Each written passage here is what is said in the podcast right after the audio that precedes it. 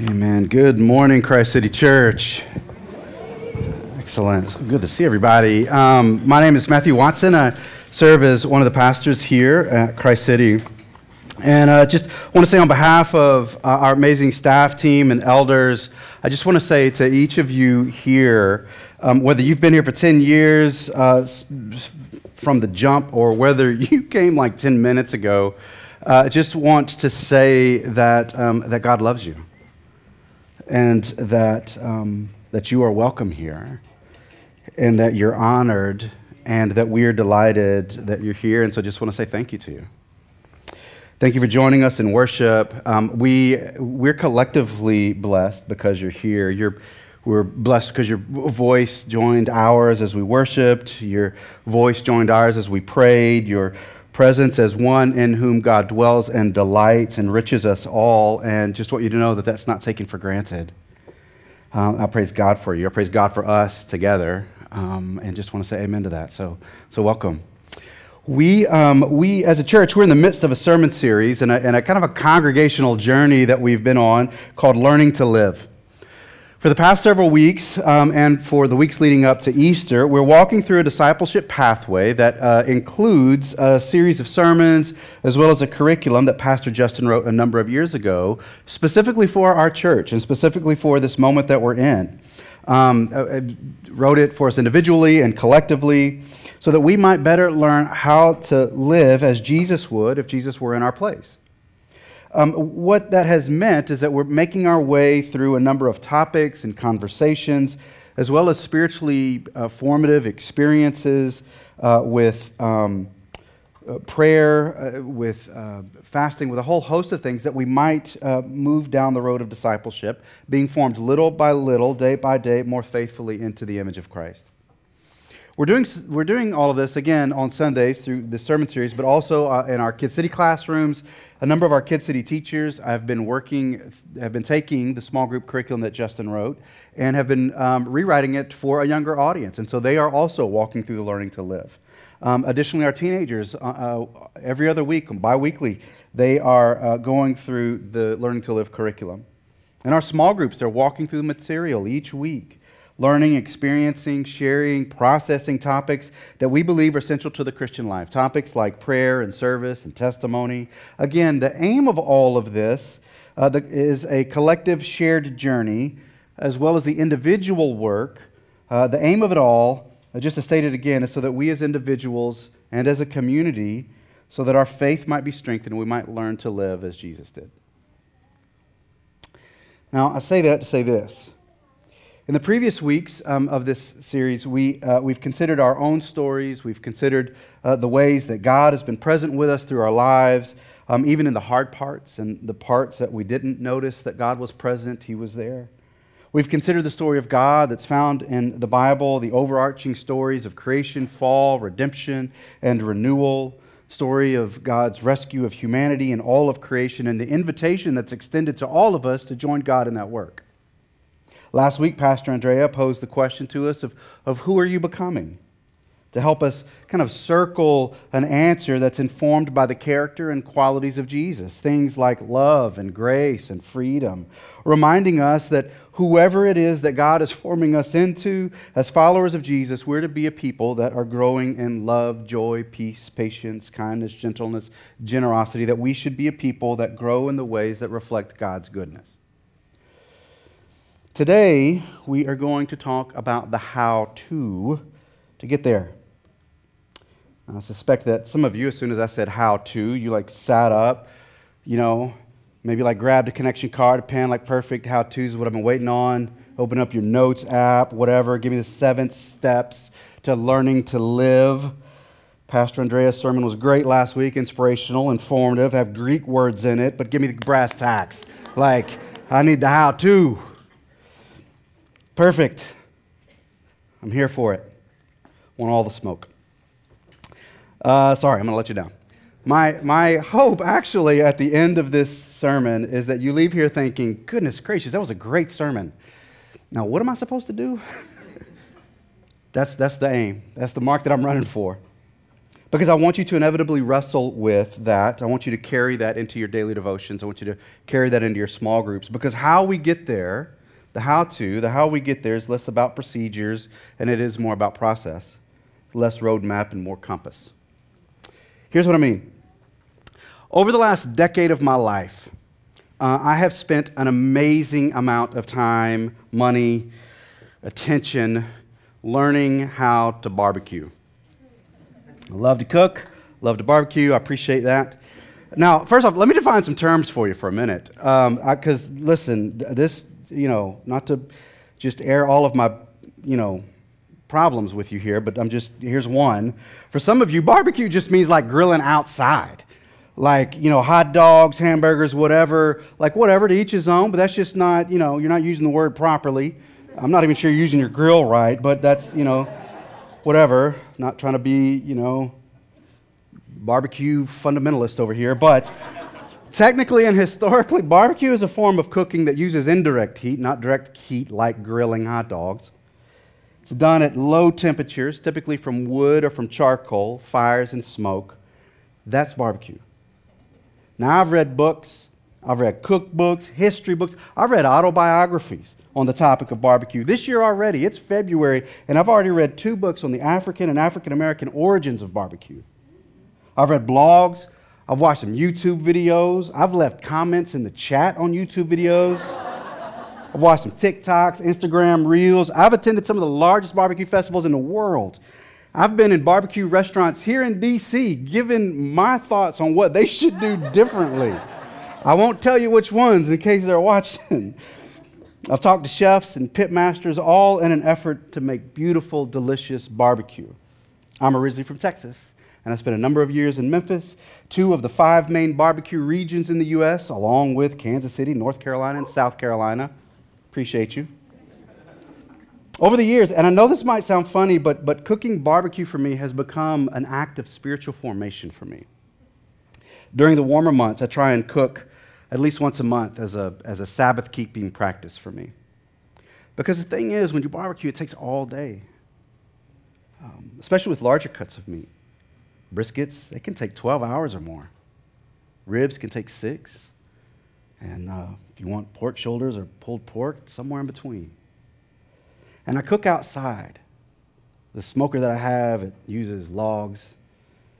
And so it's with heat and with smoke at really low temperatures. I'm sort of in between two twenty-five and two seventy-five. And I use wood. I use hickory when I can get it, but mostly white oak because it's prevalent in the D M V and it's decent when it's drier. I get my wood um, from a guy in town. Uh, It's a tree guy. I connected with him on Craigslist of all places. He goes by Alabama Schmoke. That's S H M O K E, if you want to look him up. The origins of this form of cooking, they, they, they vary by region, but one of the consistent realities is that it was a form of cooking in America, at least, that was developed by enslaved Africans and immigrants and vaqueros. Those that the wealthy and powerful despised and dehumanized and othered. And what these pit masters, that's what you call somebody that cooks barbecue, because it used to be cooked in pits in the ground. What these pit masters did was they would take any cut of meat, especially tougher, less choice cuts, cuts that would be ground or uh, rendered less desirable. It takes these cuts, and over a slow and patient process, it makes them desirable and delicious and a delicacy for the masses. I like that story. I want to be a part of that story. When I cook, I have things that I can control, and then there's things that I can't. I have ingredients. I've got spices that I make into rubs. I use ancho and chipotle chilies. I use cumin and brown sugar, and I use cayenne and salt and pepper and Hungarian paprika and other things. I'm not going to tell you all my secrets now. Yeah. And I have wood that I use that I told you about from my man, Alabama Schmoke. And then there's things that I can't control. Can't control the weather. When it's windy, it's hard. If it's more humid, it's easier. And even to a degree, the meat that I have, I, you know, I, I didn't like raise those cows or pigs or whatever. I don't know exactly how the meat will behave over the course of an all-day cook.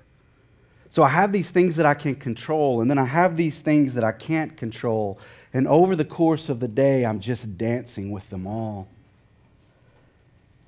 And although I grew up in places where barbecue was plentiful, I didn't start doing it myself until I moved to D C And so it was when I moved to this fast and fast-paced city and I, that I began to fo- you know, feel like, ah, maybe I should start moving quicker. Maybe I should start, you know, kind of keeping up with the pace of D C to work faster, even as a pastor. But I ached for the flavors of home, and so I started cooking.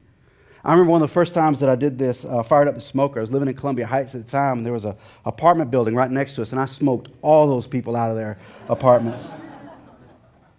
And as I watched and as I waited during that one of those first times, I sensed the Lord saying to me,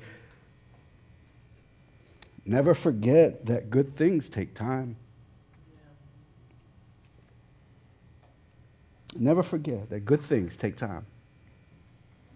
I can't tell you how often I have repeated that phrase to myself over the course of my ten years in this beloved city. When I've gotten frustrated with myself or my circumstances, when I measure myself against others in an unhealthy ways, when I believe that I should be farther along than I am, I hear the voice of the Holy One saying to me, remember, good things take time. The Spirit whispers to me through the fragrance of smoke and spices. Good things take time. And no matter how much I try and control the process, there's always things that I can't control. And it's in that place that I remember God is in control, and I'm to simply dance with the Lord. My effort, God's grace, circling and swirling. There's a point in the cooking process called the stall. It's most common when you barbecue briskets, but it happens in other spots too. You see, you want to get to an internal temperature of two hundred degrees Fahrenheit, but when the meat gets to about one sixty, it plateaus. It climbs and then it just plateaus for hours and just stays there. Less seasoned pit masters, they just start to freak out a little bit, and they start to fiddle with the fire, maybe making things hot or trying to do some other stuff, and you know, to get the internal temperature to rise again. If you do that, you're going to ruin it. It's going to burn out or dry out, become hard. You just have to stay with it. You just got to keep plodding, keep going, doing the things that you know to do consistently, disciplined, keep the fire going, keep the temperatures low. Keep the smoke smoking hour after hour, and eventually you make it through and the temperatures begin to rise again, because good things take time. Barbecuing reminds me of that. It reminds me that I work with the things that I control, and I dance with the things that I can't, and in that dance something magical happens.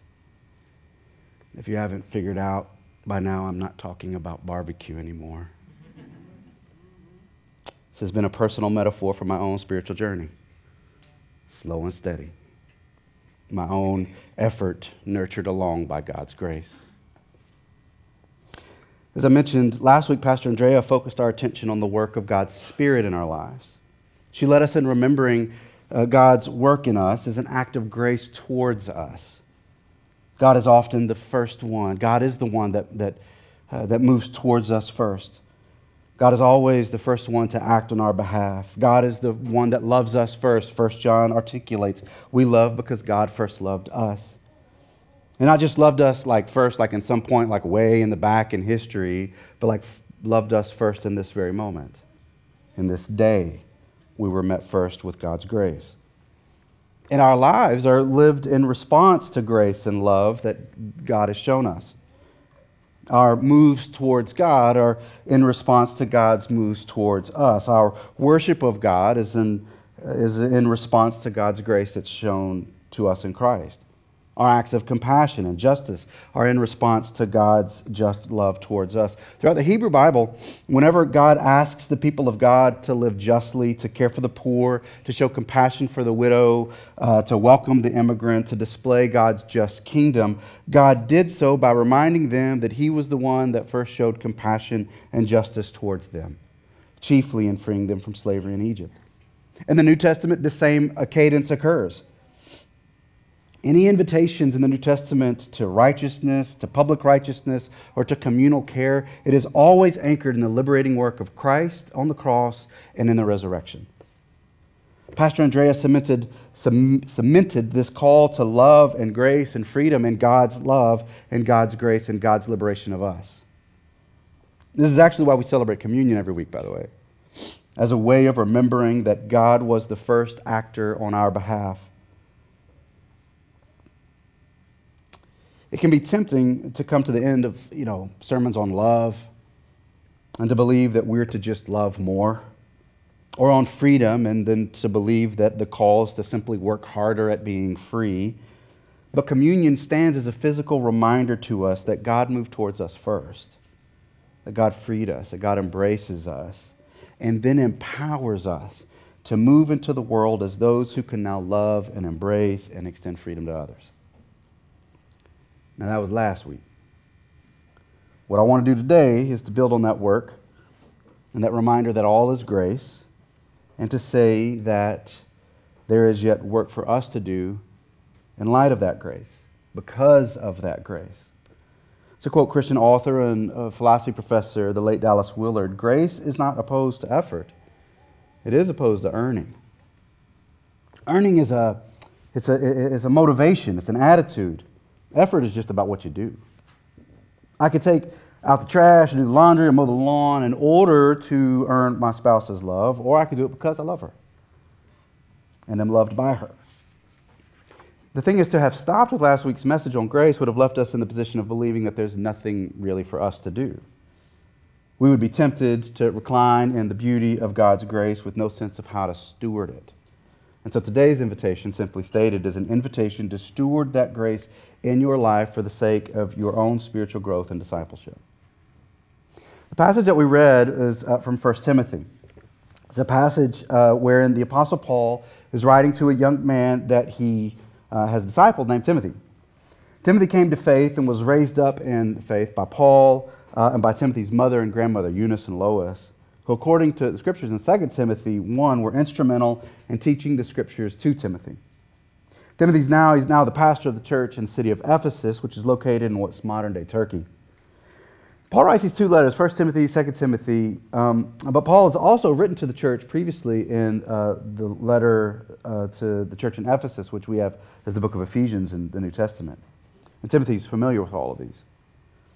But across all of these letters, Ephesians, First, Second Timothy, Paul is addressing a similar issue in the church, namely unity of faith in Jesus. And he approaches this thesis in like a whole host of different ways across the letters.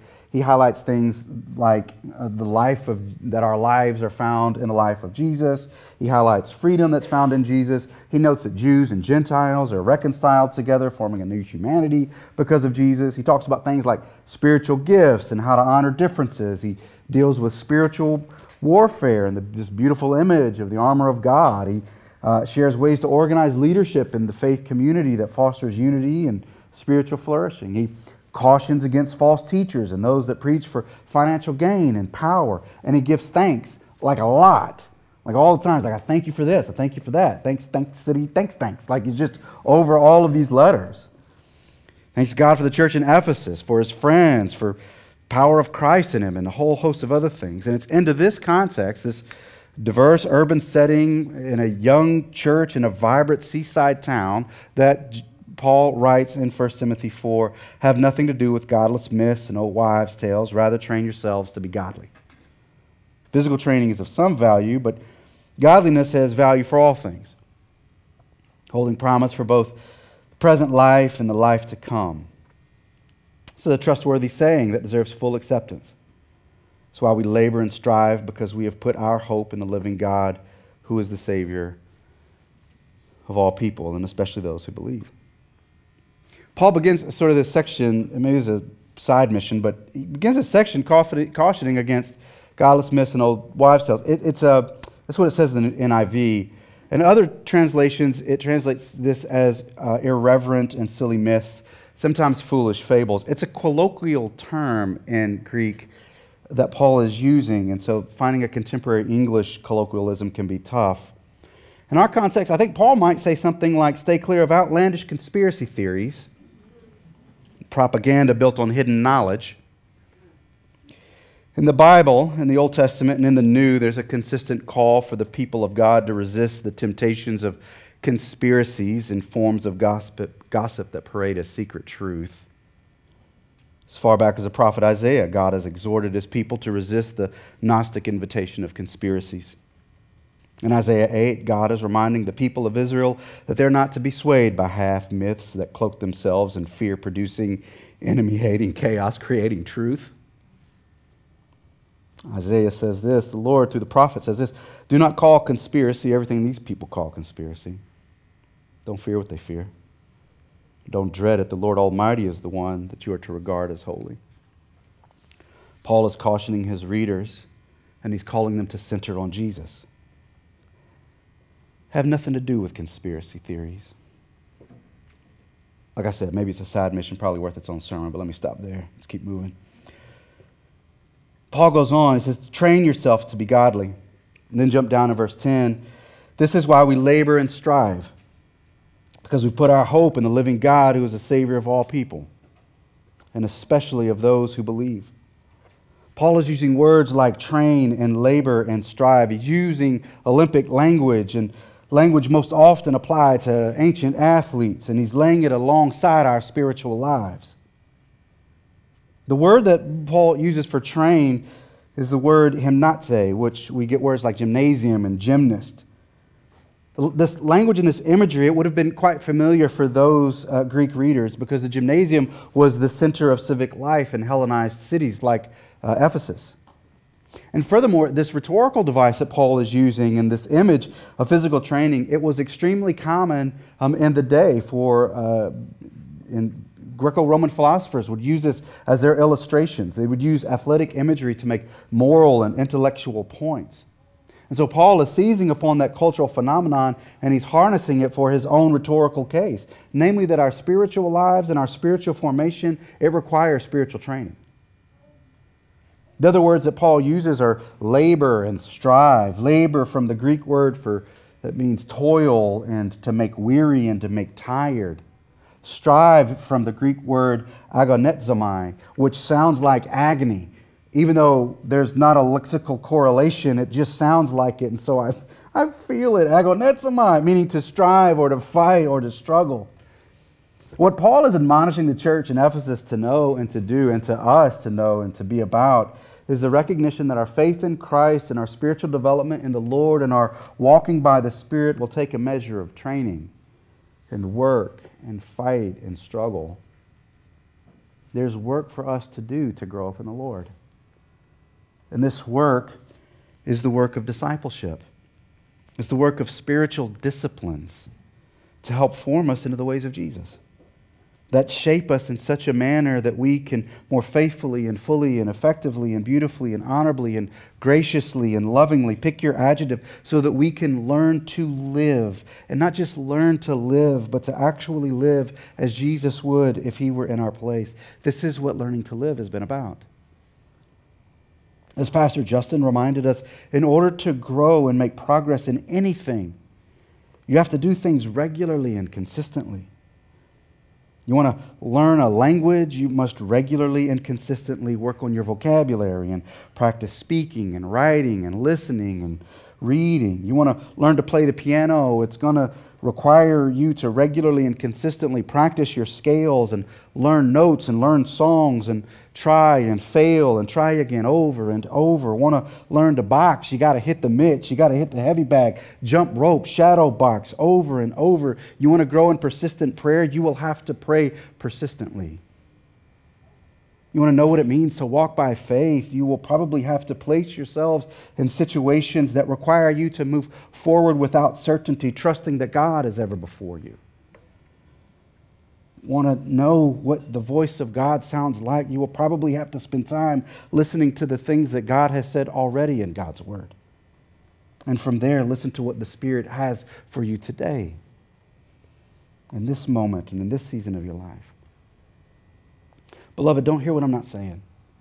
I, I'm not saying that if you do these things, if you are disciplined in your life, including in your spiritual life, then you will sort of get whatever you ask for. That, you know, just A plus B equals C. That's not quite how it works. Years ago, um, Lisa and I were living in California, and we were leading a Bible study. We were talking about this topic, like of God's grace in our lives, but then also like how we uh, co-labor with the Lord um, for our own spiritual lives, but also for works of, of justice in the community, and um, about prayer and faith and life. And I remember during the discussion, one of the women in our study, she looked at us, and in agreement, she said, "Listen, you're right. I notice that when I pray and when I'm close to the Lord, my scratch-offs hit more often." And she said, "I'm looking," and then I look at the group, and they like no- are nodding, like knowingly, like, "That is so right." Uh, you know, that sister's testimony aside, you know, I'm not entirely sure that's how God works. Um, but you know, who can understand the ways of the Lord sometimes? Um, but God is not a genie in a bottle. Nor is the Lord dictated by our own whims or, or even disciplines, including spiritual disciplines. That's not how faith in Christ works necessarily. And yet neither is the point of spiritual disciplines simply to just be better at that thing. I don't want to just be better at prayer for prayer's sake. I don't want to just be better at faith for faith's sake. I don't want to just know the Bible better to know the Bible better. That's not the point any more than practicing the scales on the piano is to be a really good piano scaler. I don't know if that's a term, but you follow me. The point of the scales is so that you can play any piece of the piano. It's just to be a better piano player. The point of being practiced at prayer and faith and scripture and worship and generosity and any of the spiritual disciplines that we engage in, even the ones we engage in during Lent, is so that we might be more like Christ. That's the aim, not the disciplines themselves. We don't pray because that's what good Christians are supposed to do. We pray so that we might be transformed into the image of Jesus, so that we might experience the life of the Spirit in this moment and every moment, so that we might grow in the kinds of things that Pastor Andrea charged us with last week, that we might grow in love and grace and freedom. Always with the reminder, the caveat that we are not working for God's love. We are engaging in the spiritual practices that lead us to spiritual growth because of God's love. Don't lose sight of that, of the things or any of the things that have been shared in previous weeks. No single sermon covers everything. Reminders that we are to live in the gracious and grace-filled reality, safe in the embrace of a gracious God. If the spiritual disciplines, if the things that you're doing, if they don't lead you to grace and freedom and love and a deeper understanding of God's love for you and your practice of loving others, then stop them. And you might be missing the point. But there's this other benefit um, to the work of, of spiritual formation that we're invited to. There's a there's another benefit to the training, to the laboring and the striving that Paul talks about in your spiritual life. Paul ends this section of the letter like this, with these words, um, verses fifteen. "Be diligent in these matters. Give yourself wholly to them so that everyone might see your progress." Progress, not perfection. "Watch your life and doctrine closely. Persevere in them. Because if you do, you will save both yourself and your hearers." Paul tells Timothy and the church in Ephesus that their spiritual exercising, their, their spiritual disciplines, that they will have radiating effects, not just on them, but on those around them. Saints, your, your, your spiritual practices of prayer and of fasting and of worship, your spiritual disciplines of protest and generosity and scripture reading, or any of the things that you do uh, and practice in order to go deeper with the Lord, they're not just for you. But rather, according to First Timothy, they must also impact the world around us. I would suggest that in order for us to sustain in the work of justice, to hold fast to the work of the common good, to continue to walk the long road of compassion and care, in order to endure in the labors of love that God has placed on our hearts for us and for the world around us, that we must be routinely engaged in the spiritual disciplines. Our neighbors, they need us practiced in prayer. The city needs you practiced at Sabbath keeping. Our justice seeking and our peacemaking must grow from a solid ground of worship, lest we will burn out, we'll dry out, we'll become hardened, won't make it through the long stall. We'll get stuck. And we'll try everything on our own effort. It's for your sake and for the sake of the world around you for us to engage in these spiritual disciplines that God brings us to.